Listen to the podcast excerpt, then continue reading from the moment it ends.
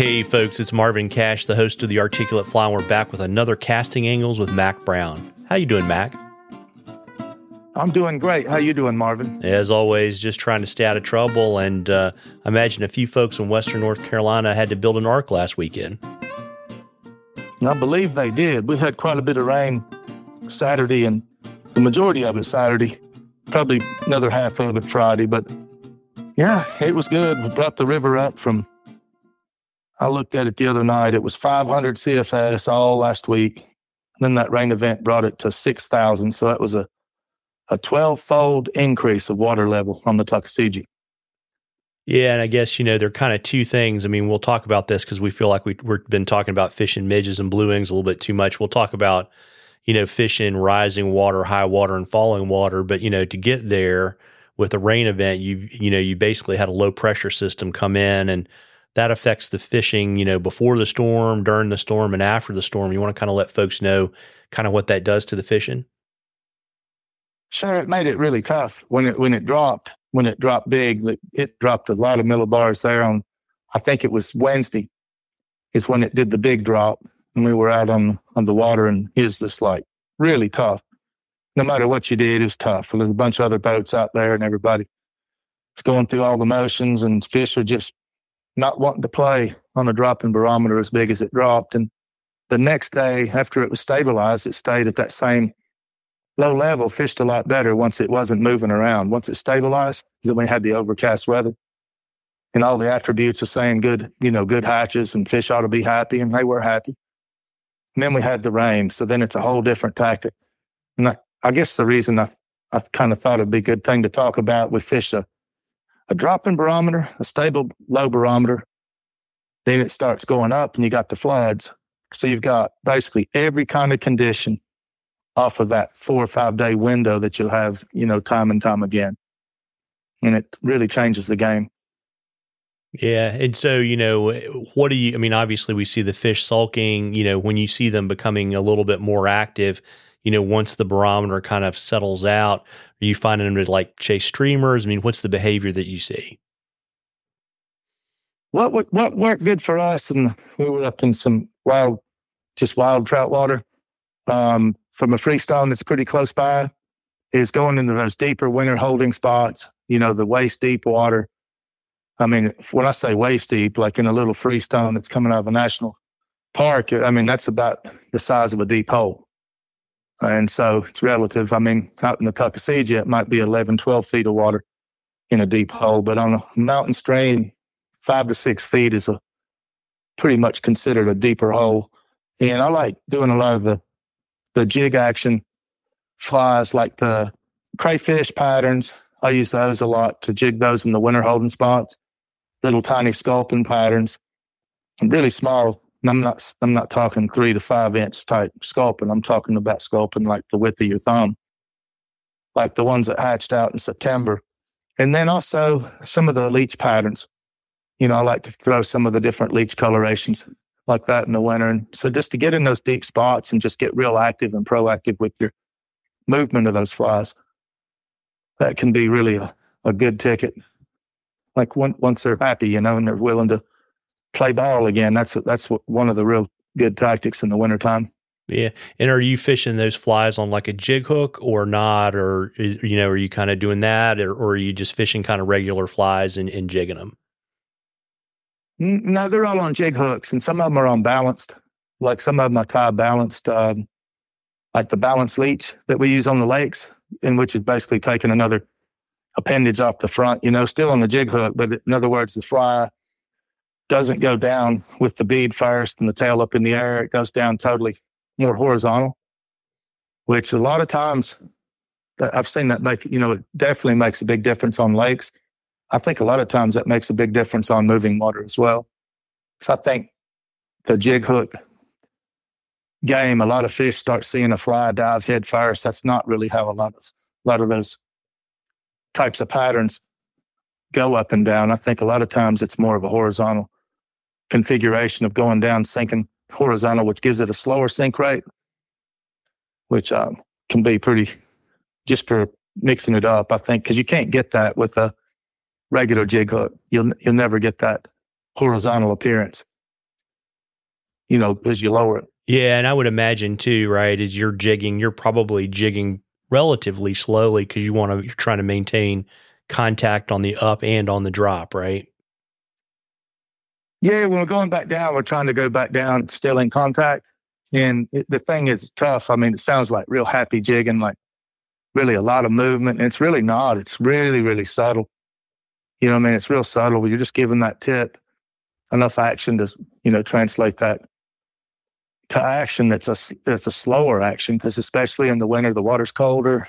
It's, you know, the more we, we jig into the winter time when the water starts to get down in the, in the upper 30s, we're not there yet. We'll get, we'll get closer if it gets like this next, we're supposed to be cold, you know, this week. But uh, we're still like 45 degrees, but we still got eight, 10 degrees to go before it's really going to be cold in the water taps. And so, yeah, the colder the water, it's always a good idea to go even slower, you know, because fish aren't going to move as fast. When that water gets down in the upper 30s, they're going to want a lot slower action. Yeah. And so as you basically, you know, you've, you, you fish that kind of leveling off of the barometric pressure and then it's going to start to rise, right? As the storm in the front goes through, how did the fish behavior change for that? No, that was really good brown trout day. Uh, we did really good with with the wild browns or wild invasive browns, I guess you call them here, because I mean they're all invasives, aren't they? I mean, except for your native Appalachian brook trout. So I, I kind of get in trouble saying that. If you say that around a fisheries biologist, they'll, they'll call you out, Marvin, and say, "Well, you mean the invasive brown trout?" Because that's they all came from Michigan hatchery here back in the mid 30s. But yeah, they, the brown trout like to play once that stabilizes and the high starts to come in. And I've noticed that, you know, over the last 38 years, that's usually when the brown trout come out and play at their best. They love that condition when it's starting to get hot. Rainbow trout, not so much. Even on the Tuck, even if it's a DH, the rainbow don't do as well when that barometer's swinging up high as a species as brown trout do. And I think it, I don't know if it's, I just know it's that way here where we live. And it, it seems like it's that way all over the Southeast. I mean, I've seen that happen a bunch on the Holston over the years, the Watauga, a lot of the streams in this part of the country. I think that's pretty common. Yeah. And so when you say they wanted to play, were you fishing streamers? Were they chasing those or were they just more active? No, they're just more active. I like to stay in closer and do a lot of the the slow jigging like uh, that I'm describing, just because I mean the, the spots are so small. Some of them, if you're on a, a, small freestone, a lot of them are like the size of a maybe a couple of bathtub lengths. You know, so you're only talking 120 inches by three foot wide in a hole. You mean a deeper hole, and you might have 15, 20 fish sitting in that length of a run. So you want to be able to just really focus and control in doing that that jig, like where you got total control of it, because your sensitivity then's just much greater, you know, not being far, far away. And like when I think of regular streamer, like bombing it way out and pulling it, I mean, that's kind of fishing out of control, it? When you get right down to it, you're not, you're not in control. If you're throwing it way out, I mean, yeah, you're still streamer fishing, but I think that's why the jigging does so much better is the control aspect. You've got total, you know, control over what's going on because we're not doing that a long ways away. It's like 25 feet maybe 30 feet and closer usually. Yeah, but also, you know, if you're fishing a, a, bucket that's basically, you know, three feet by 10 feet and waist deep, I mean, your fly's not going to get down until you're halfway or two thirds of the way finished pulling it through the run anyway, if you fish it kind of that traditional, you know, long pitch and retrieve strategy, right? Yeah, that's right. One, one thing we'll do a lot is be up at the upper end of it first. I like to fish it from the upper side and then you can do a lot of it with rod control angles, you know, by putting it in the water, reach the rod way upstream, wait for it, wait for it. Then as soon as you start to move the rod downstream, the fly drops like way quicker than a tuck or anything because it's going to the bottom right away. So I like to fish when I'm talking about jigging. You really have to have that upstream advantage because you can't, I mean, you can think you're jigging from a downstream position, but you're not ever in contact to the same extent as if you're up above. When you're up above, you're in control up or down. And so I know that sounds kind of silly, but you can't do those that same level of control from being way down below it. No, got it. And you know, folks, we love questions at the Articulate Fly. You can email them to us or DM us on social media, whatever's easiest for you. And we would love to answer your questions. This is actually going to be our last casting angle of 2023. And uh, before we go drink some eggnog and wait for Santa Claus and all that kind of good stuff. But uh, one thing we wanted to remind you guys of is that uh, we're going to be having uh, three virtual online casting sessions one in January, one in February, and one in March. And uh, we're trying to kind of uh, give an opportunity to folks that can't get to Bryson City to see Mac or can't, you know, get to him on the show circuit to have a chance to kind of uh, spend some time with him online. And we're going to do these three sessions. Uh, if you can't make them live, we're going to record them.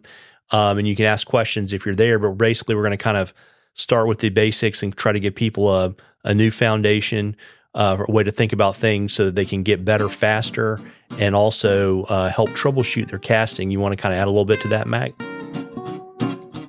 No, that that's pretty that's pretty much it in a nutshell. And I just want to say happy holidays and Merry Christmas to everybody out there. And um, I appreciate you, Marvin, for having us on. Oh well, I appreciate you making the time to so that I could have you on, and uh, I want to wish everybody a happy holidays and a Merry Christmas. Tight lines, everybody. Tight lines, Marvin.